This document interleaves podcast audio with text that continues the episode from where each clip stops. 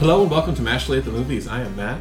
I'm Ashley. And I'm Garrett. So we are back with a review of a recentish Netflix film called Always Be My Maybe. And Garrett's going to tell us about it.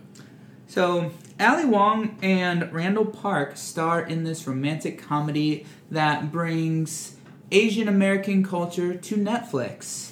um, pretty much, it's one of those your best friend growing up. It's, yeah, they're best friends growing up. They have a romantic encounter. They separate ways. Uh, all of a sudden, it's what twenty years later, and uh, Marcus is his name. He works for his dad doing HVAC, and Sasha is a world-renowned chef. Mm. And they meet, and will they fall in love or won't they, Ashley?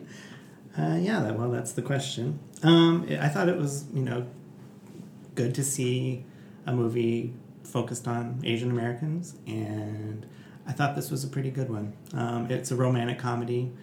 It's a Netflix romantic comedy. I didn't have huge expectations here, but um, I thought it, you know, I thought it was funny and romantic and and poignant. Uh, I'll admit that, you know, by the end, I had a little tear in my eye. There's a, there's a particular moment at the end where I thought that I thought was very moving. Um, and I think I had really good chemistry together. Um, um, Randall Park and Ali Wong, they they also I think contributed to the screenplay of this. I think they co-wrote it. Um, so I thought that they did a really good job. You know, as long as you understand that it's just uh, not just uh, it's a romantic comedy on Netflix and a pretty good one. But so those are my thoughts. Yeah, uh, they they did.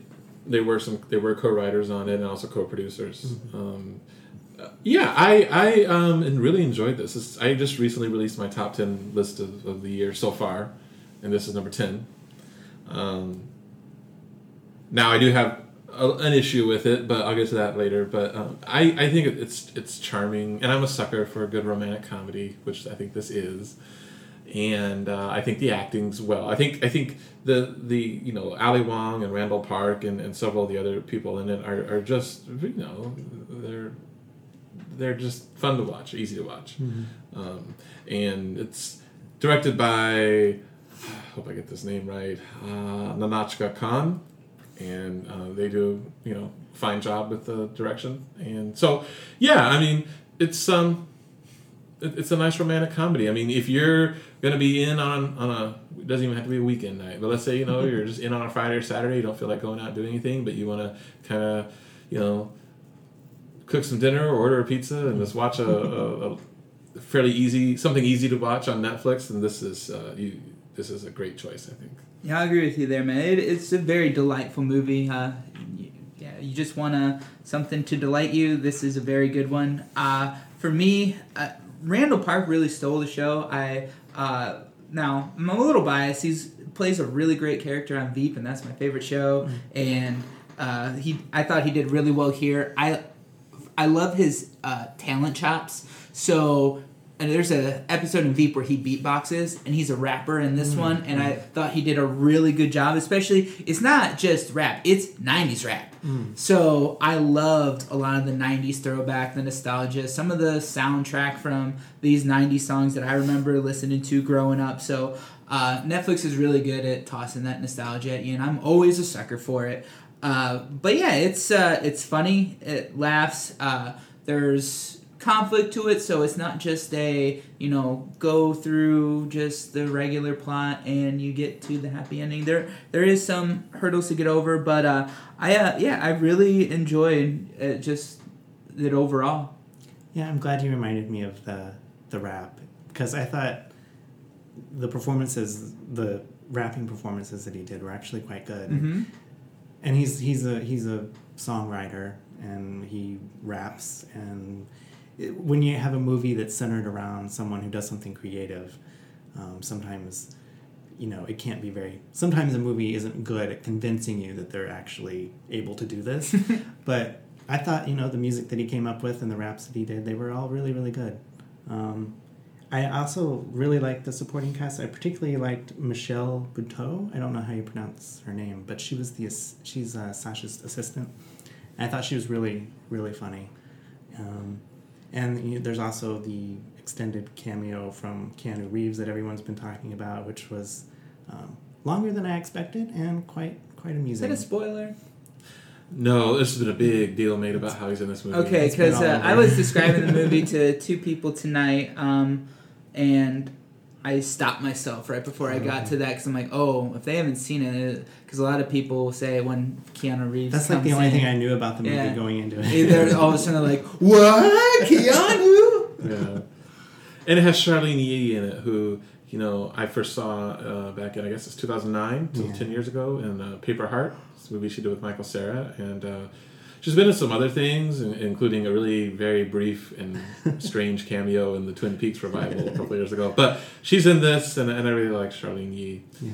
Um, so everything I said earlier is, is true about how, how much I like the movie, but I will say this. Um, I'm not sure I agree that these two characters, um, Marcus, played by Randall Park, and Sasha, played by Ali Wong, I'm not sure that they should be together. You kind of have to be convinced of that, right? In these kind of movies. Um, they do. I mean, as you see in the early part of the film, they do have. You know, uh, they grew up together and they were really close. Um, and then they kind of aren't close anymore. And, and, and like a lot of people, I think, who maybe know each other at a certain stage in life, and then just kind of don't see each other, don't talk to each other for a number of years, and then they you know return. And I feel like these two characters are you know they've grown during their time apart and are in different parts of life, and I'm, and, I remember just thinking like I don't I think I love these characters they're charming I wasn't convinced that they actually were right for each other. Now there are scenes where other characters tell them you should be with this person or you know blah blah blah and so like we're it's being telegraphed to us like oh they belong together. Hmm. But i'm sitting there like looking at who they are as characters at this current day and i'm like yeah, i don't know about that. I don't know how successful this is going to be. But hey it's a romantic comedy you just kind of roll with it right? And, and they're likable so you just kind of go yeah so. I I know what you're saying. I, I, I guess I felt like over the course of the movie, the characters who perhaps don't really belong together change enough, and they change each other enough that they kind of end up working together as a couple. I think that's kind of the traje- trajectory of this movie. Um, so I, I don't know. It, it kind of worked for me, Yeah. but that's not to say that they get together at the end. I don't want to give any spoilers. Uh, yeah, this uh, kind of what you're saying is my like negative for the movie is just there is uh, like I said, there's conflict to it, so it's not just one easy story arc, but the conflict just seems so forced. It's like uh, they're in a situation that needs to be hashed out. They don't hash it out. They just say, "Oh, this is what's happening," and they don't like ask the other person how they thought or felt about it, and it causes a fight. So when simple communication could easily fix a problem, it's just like, really, you could have just said. And I- so I'm trying to avoid spoilers, so I, I stopped myself. But all they had to do, I mean, even a text message would have probably solved some of these issues if they would have just communicated it. Yeah. And uh, it just kind of those type of things really bug me because uh, well maybe it is telling of society that we need to communicate better but it definitely seems pretty easy if you have an issue like they did uh, you would have discussed it beforehand yeah. yeah That plot device drives me crazy too, where everything could just be solved if you would just say a sentence. yeah But whatever. But I do think um, it is probably true in real life that we don't talk to each other as directly as we should. It's true. Uh, you know, so you can make that argument. But I know exactly what you're saying. Yeah. yeah. Well, Uh, I mean, and it's also a bit different though. Like the way, uh, like me and you, Matt, talk to each other is going to be a lot different than the way you and Ashley talk to each other. Sure. So I would think that. Oh God, I almost did another spoiler. So, uh, just if there was a laugh situation, you two would have talked about it before one of you made that decision. True. So that's kind of where I'm going Yeah. with Yeah.